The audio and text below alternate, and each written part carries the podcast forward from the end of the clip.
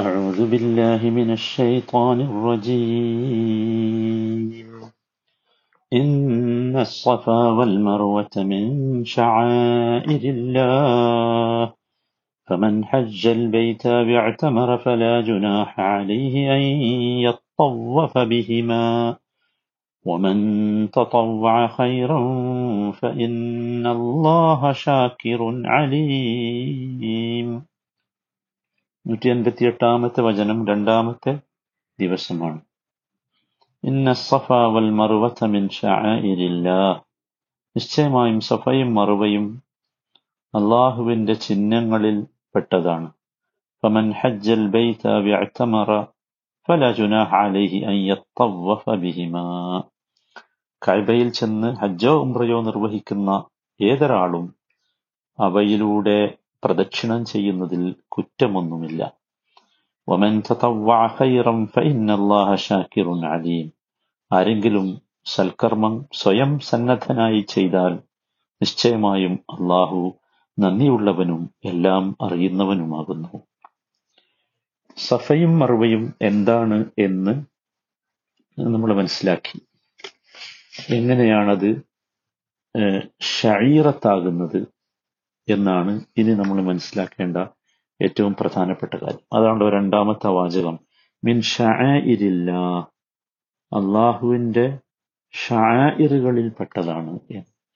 നോക്കൂ, ഇവിടെ നമ്മൾ കണ്ട ഒരു കാഴ്ച അല്ലെങ്കിൽ നമ്മൾ അനുഭവിച്ച ഒരു കാഴ്ച അത്ഭുതകരമാണല്ലോ. യഥാർത്ഥത്തിൽ ആ അത്ഭുതത്തിൻ്റെ അത്ഭുതം സംഭവിച്ചതിൻ്റെ കാരണം എന്താണെന്ന് നമുക്ക് ബോധ്യമായി. അതുകൊണ്ടാണ് സംസമിനെ കുറിച്ച് നമ്മൾ അങ്ങനെ പറയുന്നത്. അതൊരു ഒരു യഖീനിന്റെ ഉൽപ്പന്നമാണ് യഥാർത്ഥത്തിൽ സംസം എന്ന് പറയുന്നത്. നോക്കൂ, ഹാജർ തൻ്റെ ഓടിച്ചെല്ലുന്ന സമയത്ത് തൻ്റെ കുഞ്ഞിൻ്റെ പാദത്തിനരികിൽ വെള്ളം കാണുകയാണ്. അത് കണ്ടതോടുകൂടി അവരുടെ യഖീൻ ഇൽമുൽ യഖീനായി മാറി, ഉറപ്പായി.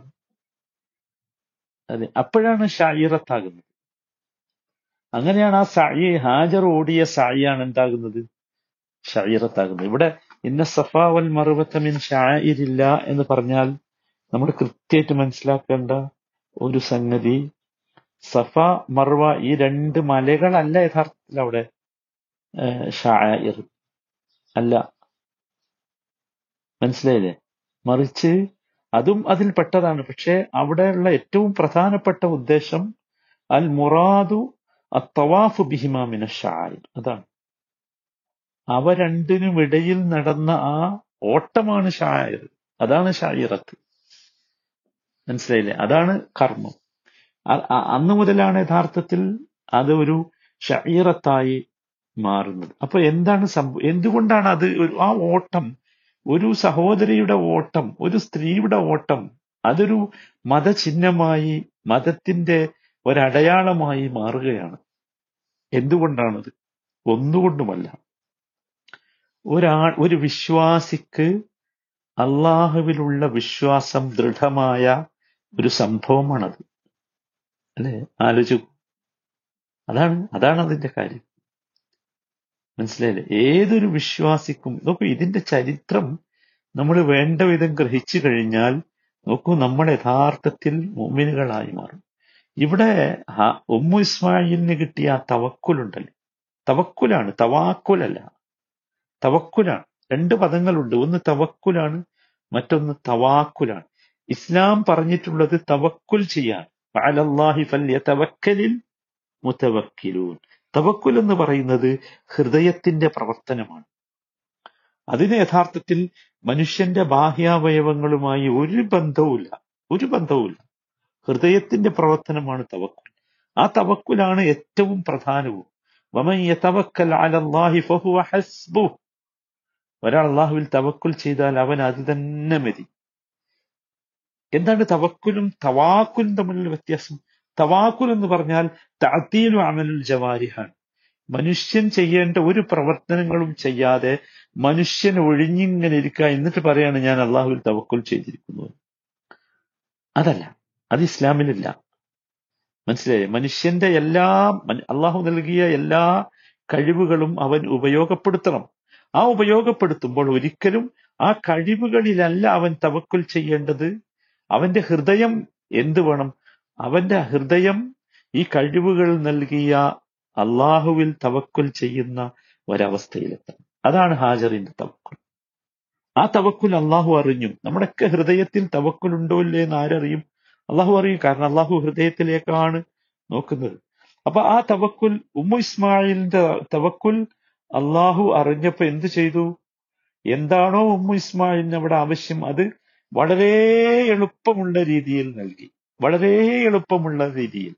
ഒരിക്കലും ആ കുഞ്ഞ് കാലിട്ടടിച്ചെടുത്തുന്നൊരു വെള്ളം വരൂല, പക്ഷെ വന്നു. സുബ്ഹാനല്ലാഹ്. അവിടെയാണ് യഥാർത്ഥത്തിൽ സഹോദരങ്ങളെ സഫയുടെയും മർവയുടെയും ഇടയിലുള്ള ആ ഓട്ടം ഒരു ഒരു ഒരു ഷായിറായി മാറുന്നത്. എന്താണ് ഷായിർ? അതുകൂടി നമ്മൾ പറയണല്ലോ. ഷായിറത്ത് എന്ന പദത്തിന്റെ ബഹുവചനമാണ് എന്ത്? ഷായിർ. ഇന്ന സഫ വൽ മർവത മിൻ ഷായിരില്ല എന്ന് പറഞ്ഞല്ലോ. ഷായിറത്ത് എന്ന പദത്തിന്റെ ബഹുവചനമാണ് യഥാർത്ഥത്തിൽ ഷായിർ. അതിന്റെ ഭാഷാർത്ഥം യഥാർത്ഥത്തിൽ രസകരമായ ഒരു പദമാണ് ഈ ഷായിർ എന്ന് പറയുന്നത്. മനസ്സിലായില്ലേ? അതിന്റെ യഥാർത്ഥത്തിലുള്ള അടിസ്ഥാന അർത്ഥം അടയാളം എന്ന അടയാളം. മനസ്സിലായില്ലേ? നമുക്കൊരു ഒരു ഒരു ഒരു സനാതന യാഥാർത്ഥ്യത്തെക്കുറിച്ചുള്ള ബോധമുണർത്തുന്ന എല്ലാ സിംബലുകളും എന്താണ്? ഷായിറത്താണ്. അതിനൊക്കെ ഷായിറത്ത് എന്ന് ഉപയോഗിക്കാം. അനുഷ്ഠാനം, ചടങ്ങ്, കർമ്മം, സന്നിധാനം, ഇതൊക്കെ എന്താണ്? ഈ ആശയമൊക്കെ ഷായിറത്തിലുണ്ട്. ഹജ്ജിന്റെ ചടങ്ങുകൾക്ക്, ഹജ്ജ് കർമ്മങ്ങൾക്ക് ഷായിറുകൾ എന്ന് പറയാറുണ്ട്. ഹജ്ജ് കർമ്മങ്ങൾ നിർവഹിക്കപ്പെടുന്ന സ്ഥലത്തിന് മഷ്ആർ, മഷാഇർ ഒക്കെ പറയും. മനസ്സിലായില്ലേ? അപ്പം അതാണ് യഥാർത്ഥത്തിൽ ഭാഷാപരമായി ഷായിർ എന്ന് പറയുന്നത്. എന്താണ് യഥാർത്ഥത്തിൽ സാങ്കേതികമായി അല്ലെങ്കിൽ ശറഈയായി എന്താണ് ഈ ഷായിർ എന്ന് പറഞ്ഞാൽ? അത് നമ്മൾ ശരിക്കും മനസ്സിലാക്കേണ്ട ഒരു സംഗതിയാണ്. നോക്കൂ, എല്ലാവരും ശ്രദ്ധിക്കുക. എന്താ വിഷയം എന്ന് വെച്ചാല്, മനുഷ്യന്റെ പ്രവർത്തനങ്ങൾ രണ്ട് വിധമുണ്ടല്ലോ. ഇബാദത്തുകൾ വളരെ രഹസ്യമായി ആരും അറിയാത്ത ഇബാദത്തുകളുണ്ട്. മനുഷ്യനും അവന്റെ റബ്ബും മാത്രം അറിയുന്നത് അല്ലെ. മറ്റു ചിലതുണ്ട് പ്രത്യക്ഷമായി ചെയ്യുന്നത്, ലാഹിറായി ചെയ്യുന്നത്, പരസ്യമായി ചെയ്യുന്നത്. ആ പരസ്യമായി ചെയ്യുന്നത് ആണെന്ത്? ഷായിറത്ത് എന്ന് പറയും. ഉദാഹരണം ഞാൻ പറയാം. അദാൻ അദാൻ ഷായിറത്താണ്. ഷായിറത്താണ്. ബലി അത് ഷായിറത്താണ്. മനസ്സിലായിട്ടുണ്ടാവുന്ന വളരെ എളുപ്പമാണ് മനസ്സിലാക്കാൻ. അപ്പൊ അതാണ് ഷായിറത്ത് എന്ന് പറഞ്ഞാൽ. മനസ്സിലായില്ലേ വ്യത്യാസം?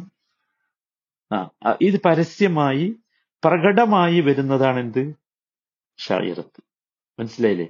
അപ്പൊ ഒന്നുകൂടി പറഞ്ഞാൽ, മുഅ്മിനുകളിൽ ഒരു ഒരു അനുഭൂതി, ആത്മീയതയെക്കുറിച്ചുള്ള ഒരനുഭൂതി ഉണ്ടാകുന്നതിന് വേണ്ടി അള്ളാഹു നിശ്ചയിച്ചു തന്നിട്ടുള്ള പ്രത്യക്ഷമായ ചിഹ്നങ്ങൾ, പ്രത്യക്ഷമായ കർമ്മങ്ങൾ. മനസ്സിലായല്ലോ? ഈ ഈ ഈ ചിഹ്നങ്ങൾക്കൊക്കെ മഹത്വമുണ്ട്. അപ്പൊ സഫയുടെയും മർവയുടെയും ആ മഹത്വം, അതിന്റെ അതിന്റെ ചരിത്രത്തിൽ അന്തർഭവിച്ചിട്ടുള്ള വസ്തുത, യാഥാർത്ഥ്യം നമുക്ക് ഇപ്പോൾ മനസ്സിലായല്ലോ. എന്തുകൊണ്ടാണ് ആ കർമ്മം, ആ സഫയുടെയും മർവയുടെയും ഇടയിലുള്ള കർമ്മം ഷൈറത്തായി മാറിയത് എന്ന് നമുക്ക് മനസ്സിലായി അല്ലെ. ഇനി നോക്കൂ, ബലി ഉദാഹരണമാണ്. എന്തുകൊണ്ടാണ് ബലി ഷൈറത്തായത്? ബലി ഷൈറത്താണല്ലോ. എന്തുകൊണ്ടാണത്? മറ്റൊന്നുകൊണ്ടുമല്ല, എല്ലാം അള്ളാഹുവിന് സമർപ്പിച്ചു ഇബ്രാഹിം അലൈഹിസ്സലാം. അതൊരു ഒരു ഒരു യാഥാർത്ഥ്യമാണ്. അതൊരു വല്ലാത്ത സംഭവമാണ്. അത് ആണ് യഥാർത്ഥത്തിൽ ബലിയെ ഷൈറത്താക്കുന്നത്. ഇബ്രാഹിം അലൈഹിസ്സലാമിന്റെ ഹൃദയാന്തരത്തിലുള്ള ആ ഒരു ഒരു ഒരു ഒരു അള്ളാഹുവിൽ തവക്കുൽ ചെയ്യുന്ന, നോക്കൂ, സ്വന്തം പുത്രനെ ബലിയറുക്കാൻ തുനിഞ്ഞല്ലോ. ആ സമർപ്പണ സന്നദ്ധതയുണ്ടല്ലോ. ആ സമർപ്പണ സന്നദ്ധതയാണ് അവിടെ ബലി. അതുകൊണ്ടാണല്ലോ രക്തം വേണ്ട, മാംസം വേണ്ട എന്നൊക്കെ പറഞ്ഞത്. വലക്കിൻ യനാലുഹു തഖ്വ മിൻകും എന്നാണല്ലോ പറഞ്ഞത്. ബലിയെ കുറിച്ച് പറഞ്ഞത് തഖ്വയാണ് കിട്ടുന്നത്. അപ്പോഴാണ് അതെന്താകുന്നത്? ഷൈറത്തായി. ഇവിടെ ഇപ്പൊ സഫയുടെയും മർവയുടെയും ഇടയിലുള്ള ഓട്ടവും അത് തന്നെയാണ്. അതൊരു കേവല കർമ്മമല്ല, അതിന്റെ ഉള്ളിലൊരു അംശമുണ്ട്, ഉള്ളിലൊരു വസ്തുതയുണ്ട്. ആ വസ്തുതയാണ് യഥാർത്ഥത്തിൽ ആ വസ്തുത മുഅ്മിനുകളുടെ ഹൃദയത്തിൽ സജീവമായി നിലനിർത്തുകയാണ് യഥാർത്ഥത്തിൽ ഈ ശഈറത്ത് കൊണ്ട് അള്ളാഹു ഉദ്ദേശിക്കുന്നത്. മനസ്സിലായല്ലോ? വളരെ കൃത്യമായി നമ്മളത് മനസ്സിലാക്കണം. അപ്പോഴാണ് നമുക്ക് അതിന്റെ ഒരു വീര്യം കിട്ടുകയുള്ളൂ. ഇവിടെ നോക്കൂ, നമ്മൾ പറഞ്ഞു ഒരു ഒരു വിശ്വാസിക്ക് ആത്മീയമായ അനുഭൂതി വളർത്തുന്നതൊക്കെ വളർത്തുന്ന അമലുകൾ വളർത്തുന്ന സ്ഥലങ്ങളൊക്കെ എന്താണ് ശഈറത്തിൽപ്പെടും. പക്ഷെ അതെന്തായിരിക്കണം അതുകൂടി നമ്മൾ മനസ്സിലാക്കണം. ഈമാൻ വർദ്ധിപ്പിക്കുന്ന അള്ളാഹുവിനെ കുറിച്ചുള്ള ഭക്തി ഉണർത്തുന്ന അതാണ് അങ്ങനെയുള്ള അള്ളാഹു നിശ്ചയിച്ച കാര്യങ്ങൾ, അതാണ് ശായിർ. അതുകൂടി മനസ്സിലാക്കണം. മനസ്സിലായില്ല? അള്ളാഹു നിശ്ചയിച്ചതായിരിക്കണം, അള്ളാഹു നിശ്ചയിച്ച ഷായറുകൾ. അപ്പോഴേ അവർക്ക് പരിശുദ്ധിയും പുണ്യവും ഒക്കെ ഉണ്ടാവുകയുള്ളൂ. അതല്ലാത്ത മനുഷ്യന് ഒരു പക്ഷേ ഈമാനികമായ വികാരമുയർത്തുന്ന പലതും മക്കയിലുണ്ട്. ഇപ്പൊ ഹിറാ ഗുഹ, സൗർ ഗുഹ, ഹുദൈബിയ, ഇതൊക്കെ യഥാർത്ഥത്തിൽ വിശ്വാസികൾക്ക് അവിടെ ചെന്ന് നിൽക്കുമ്പോൾ ഈമാൻ ഉണ്ടാകുന്നുണ്ട്, സമർപ്പണ ബോധം ഉണ്ടാകുന്നുണ്ട്. ആ ചരിത്രത്തിലൂടെ പോകുമ്പം ബദറും ഉഹ്ദും ഒക്കെ അങ്ങനെയല്ലേ? അങ്ങനെ ഹാജിമാര് മക്കയിൽ പോയി സന്ദർശിക്കുന്ന ഒരുപാട് സ്ഥലങ്ങളുണ്ട്. അവർക്ക് ആത്മീയമായ അനുഭൂതി നൽകുന്ന പലതുമുണ്ട്. ഇതൊന്നും ശറഈയായി ശായിറല്ല. അഥവാ അവിടെയൊന്നും എന്തല്ല അല്ലാഹു സുബ്ഹാനഹു തആല അതൊന്നും സന്ദർശിക്കുന്നതോ അവിടെയൊന്നും ഓടുന്നതോ നിൽക്കുന്നതോ ഇരിക്കുന്നതോ ഒന്നും അല്ലാഹു തആല നബി സല്ലല്ലാഹു അലൈഹി വസല്ലമയുടെ നബി സല്ലല്ലാഹു അലൈഹി വസല്ലമയിലൂടെ സുന്നത്തായി നമുക്ക് പഠിപ്പിച്ചു തന്നിട്ടില്ല. മനസ്സിലായി? അവിടെയൊന്നും പ്രത്യേകമായ ആരാധനാ ചടങ്ങുകൾ നിർദ്ദേശിക്കപ്പെട്ടിട്ടില്ല. മനസ്സിലായി? മറിച്ച് നമ്മൾ മനസ്സിലാക്കേണ്ടത് സ്വന്തം നിലക്ക് ആത്മീയത ഉണ്ടാക്കും ഉണ്ടാകും എന്ന് തോന്നുന്നതൊന്നും എന്തല്ല ശായിറല്ല. അങ്ങനെ സ്വന്തം നിലക്ക് ഏതെങ്കിലും ഒരു സ്ഥലത്തോ ഏതെങ്കിലും ഒരു പ്രദേശത്തോ പോയി നിൽക്കുമ്പോൾ ആത്മീയത ഉണ്ടാകുന്നതുവെങ്കിൽ അത് ബിദ്അത്താണ്. അത് ചിലപ്പോൾ ശിർക്കായി തീരും. അതും കൂടി മനസ്സിലാക്കണം. മനസ്സിലായില്ലേ? ജനങ്ങൾ അവർക്ക് തോന്നുന്ന പ്രദേശം അല്ലെങ്കിൽ അവർക്ക് തോന്നുന്ന കർമ്മങ്ങൾ അല്ലെങ്കിൽ അവർക്ക് തോന്നുന്ന വ്യക്തികൾ അവയിലൊക്കെ വിശുദ്ധിയോ ദിവ്യത്വമോ ആരോപിക്കുമ്പോൾ അതെന്തായിപ്പോവും? അത് ശിർക്കായിപ്പോവും. മനസ്സിലായി? അപ്പൊ അള്ളാഹു നിശ്ചയിച്ചു തന്ന ചിഹ്നങ്ങളായിരിക്കണം, അള്ളാഹു നിശ്ചയിച്ചു തന്ന വിധ നിർദ്ദേശിച്ച വിധത്തിലായിരിക്കണം അങ്ങനെ ആദരിക്കുക. അവയാണ് എന്ത് ഷായർ എന്ന് പറയുന്നത്. അപ്പോഴാണ് അത് എന്താകുന്നത് ആത്മീയമായി മനുഷ്യനെ ഉയർത്തുന്നത്. മറ്റത് അതിൽ നിന്ന് ഈ ഒരു പറഞ്ഞ ഈ ഒരു യാഥാർത്ഥ്യത്തിൽ നിന്ന് വ്യതിചലിച്ചു പോയാൽ അത് ബിദ്അത്തിലേക്കോ ശിർക്കിലേക്കോ എത്തിപ്പെടും. അത് നമ്മൾ മനസ്സിലാക്കണം. മനസ്സിലായി? അത് വളരെ പ്രധാനപ്പെട്ട ഒരു സംഗതിയാണ്. നമ്മുടെ നാടുകളിലൊക്കെ പലപ്പോഴും ആരാധനകൾ അർപ്പിക്കപ്പെടുന്ന പൂജകൾ അർപ്പിക്കപ്പെടുന്ന കബറിടങ്ങളുണ്ട്. അതൊക്കെ അവിടെയൊക്കെ ആത്മീയമായ അനുഭൂതി ചിലർക്ക് കിട്ടുന്നുണ്ട്. പക്ഷെ അതൊന്നും എന്തല്ല ശായിറല്ല എന്ന് മനസ്സിലാക്കണം. അള്ളാഹു മനസ്സിലാക്കാൻ തൗഫീഖ് നൽകുമാറാകട്ടെ.